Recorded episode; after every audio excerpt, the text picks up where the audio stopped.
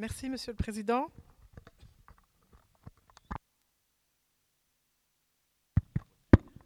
Merci, Monsieur le Président.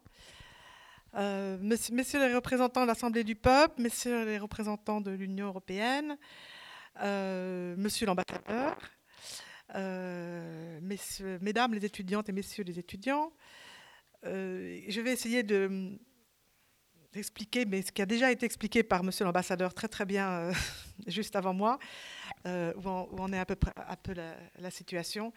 L'Union européenne et la Tunisie ont une longue histoire et des relations privilégiées tant sur le plan géographique, économique que culturel. Et aujourd'hui, l'Union européenne est résolue à contribuer à la préservation du modèle démocratique tunisien et à l'adoption d'une nouvelle constitution en janvier 2014 et le bon déroulement des élections législatives et présidentielles en 2014. D'ailleurs, j'étais observateur pendant ces élections, donc je, connais, je commence à connaître la Tunisie sur ce plan-là assez bien. Euh, suivi en mai des élections municipales très attendues, ont été un facteur, euh, un facteur très positif. Euh, la Tunisie reste un des premiers bénéficiaires de l'aide de l'Union européenne.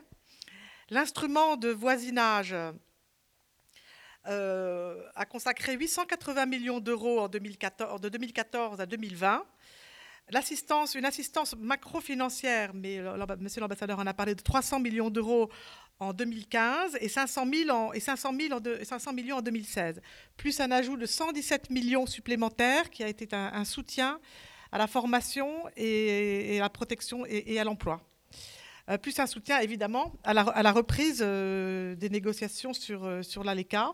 Donc évidemment, tout ceci doit, hum, doivent subsister. L'Union européenne doit bien évidemment prendre en compte les bouleversements euh, qu'il y a eu lieu à la suite euh, des printemps arabes, évidemment la difficulté à consolider l'acquis démocratique et la bonne gouvernance, euh, la réponse aux défis sécuritaires qui demandent un investissement économique important. En effet, l'instabilité régionale et la crise algérienne risquent de déstabiliser la région, comme l'a rappelé M. l'ambassadeur. Je pense évidemment aux événements qui ont lieu en ce moment en Algérie et à la crise libyenne. Et il faut savoir que l'Union européenne a contribué à hauteur de 23 millions d'euros pour aider, euh, justement à, pallier sur, le défi sécuritaire. Euh, renforcer le rôle est également de renforcer le, le, rôle de la société civile, la lutte contre le chômage, particulièrement chez les jeunes. Le taux de chômage chez les jeunes diplômés est très important, il est de 30 euh, c'est tout, à fait, euh, tout à fait inquiétant. Et évidemment, hum, résoudre le, défi migratoire et la lutte contre la radicalisation. Face à tous ces défis, l'Union européenne doit donc faire preuve d'indulgence, si je puis dire, et de compréhension. Alors, comme vient de le euh, Monsieur le Président de la commission d'enquête et Monsieur l'ambassadeur, sur, le classement sur le classement de la Tunisie en tant que paradis fiscal, les relations de l'Union européenne et de la Tunisie ont connu une grave crise avec l'inscription en décembre 2017 de la Tunisie sur la liste GAFI des pays exposés au blanchiment d'argent et au financement du terrorisme. En février 2018, la Tunisie a été classée dans la catégorie des pays sous surveillance, prenant en compte les améliorations législatives. Et il est vrai que la Tunisie a amélioré sa législation sur l'exécution d'un plan de lutte contre le financement du terrorisme et le, blanchiment d'argent. Elle a en effet porté plusieurs amendements à la loi organique de 2015 et la récente promulgation du décret de février 2019 sur l'exécution des décisions du Conseil de sécurité sur le gel des fonds des terroristes et la lutte contre le financement de l'armement est un pas positif. Et en février 2019, le GAFI demande à la Tunisie de présenter un cinquième rapport sur l'exécution d'un plan d'action. Alors, sur le modèle du GAFI, alors ça, c'est la première liste du GAFI, mais sur le modèle du GAFI, la Commission a créé sa propre liste, mais monsieur l'ambassadeur l'a expliqué. Et la Commission européenne, par un acte délégué, euh, a créé sa propre liste en, décembre 2018, et la Tunisie y figure. Le Parlement européen a rejeté une résolution demandant le retrait de la Tunisie de cette liste. En février 2019, une nouvelle liste est établie et la Tunisie y figure encore. Mais le 12 mars, le Conseil de l'Union européenne retire la Tunisie de la liste, ainsi que 24 autres pays. Alors, pour la petite histoire, on, dit que le Conseil a agi de la sorte officiellement pour des raisons de méthodologie, à cause du refus de la Commission de prendre en compte la possibilité pour les pays concernés de, se justifier. Mais, euh, en réalité, c'est parce que certains territoires américains y figuraient, et, l'Arabie saoudite, et que, comme vous savez, euh, toutes les polémiques qu'il y a eu à propos de l'affaire Khashoggi sur l'Arabie saoudite, et donc plutôt que de faire sortir juste l'Arabie saoudite, et on a, fait sortir tout le monde, ce qui était une bonne chose. Donc il y a, une résolution non contraignante du Parlement européen euh, qui a quand même été adoptée et qui, demandait de garder, ces, pays sur la liste. Et le 12 mars 2019, euh, cette résolution a rejeté le rejet par, par, le Conseil de cette liste et estime que le choix des pays et la prise de décision doit se faire sur la base de la méthodologie commune et non en fonction de critères politiques. Mais bien évidemment, les critères politiques sont, sont très importants. Alors l'intégration L'intégration de la... Attendez où j'en suis là. Alors l'ALECA, on va parler maintenant de l'ALECA.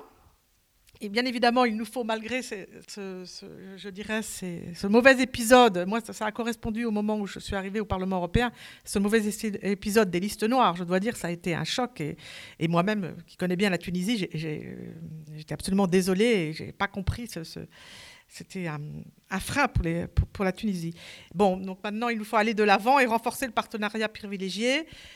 Alors, l'ALECA, l'importance des négociations sur l'ALECA pour rétablir la confiance.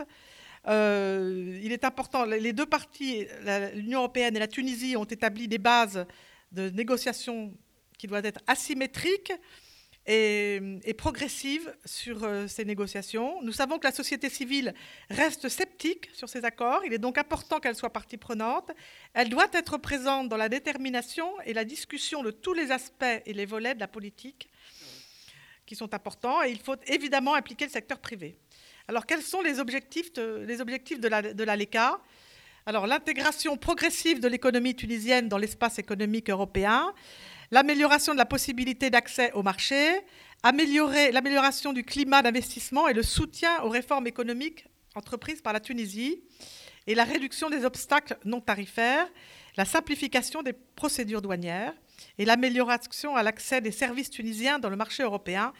Et là euh, se posera, se posera la question de l'octroi des visas, qui est un problème essentiel euh, dans la négociation actuellement améliorer la gouvernance économique et renforcer l'intégration régionale entre la Tunisie et les pays de la rive sud de la Méditerranée.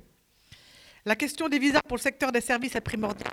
Elle a rappelé que la question de la mobilité est traitée dans le contexte de l'accord de facilitation de visas et de réadmission et que des démarches avaient été entreprises pour assurer la synergie entre l'ALECA et l'accord de facilitation des visas. le rapport final du dialogue tripartite Union européenne, Tunisie, société civile sera rendue en mai, selon Euromed. Les pays de l'Union européenne, en réalité, n'ont pas fondamentaux entre eux sur les relations avec la Tunisie. Mais subsistent quelques petits désaccords sur la question agricole. Alors je fais juste un petit focus euh, sur, euh, sur l'huile d'olive, parce que nous étions en, mission ici euh, en octobre dernier, et le la question de l'huile d'olive et des quotas a été abordée.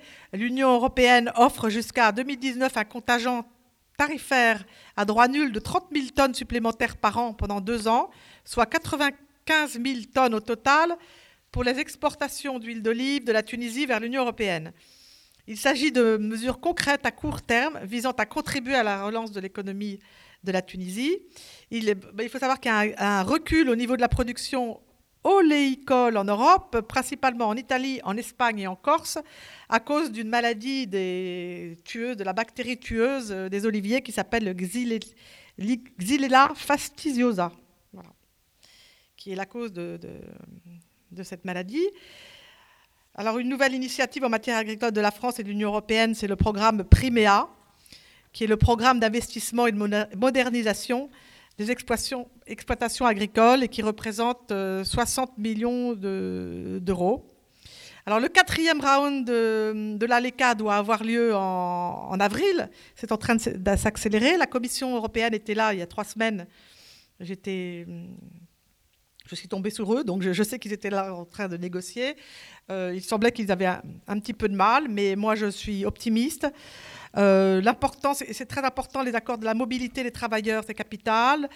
il ne faut pas que l'ALECA mette en difficulté les petits, agriculteurs, les prestataires de services, les petits entrepreneurs. La Commission européenne a accordé 305 millions d'euros d'aide aux jeunes, Monsieur l'ambassadeur l'a rappelé. Euh, alors c'est divisé en plusieurs, euh, en plusieurs paquets.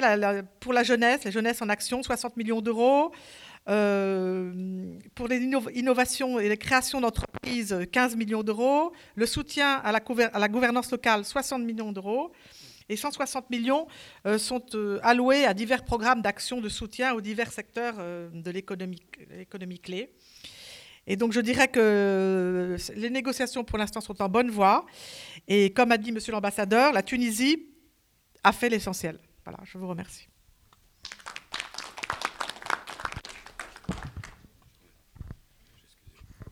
Pas de souci. Merci beaucoup, Madame la députée. Et donc, euh,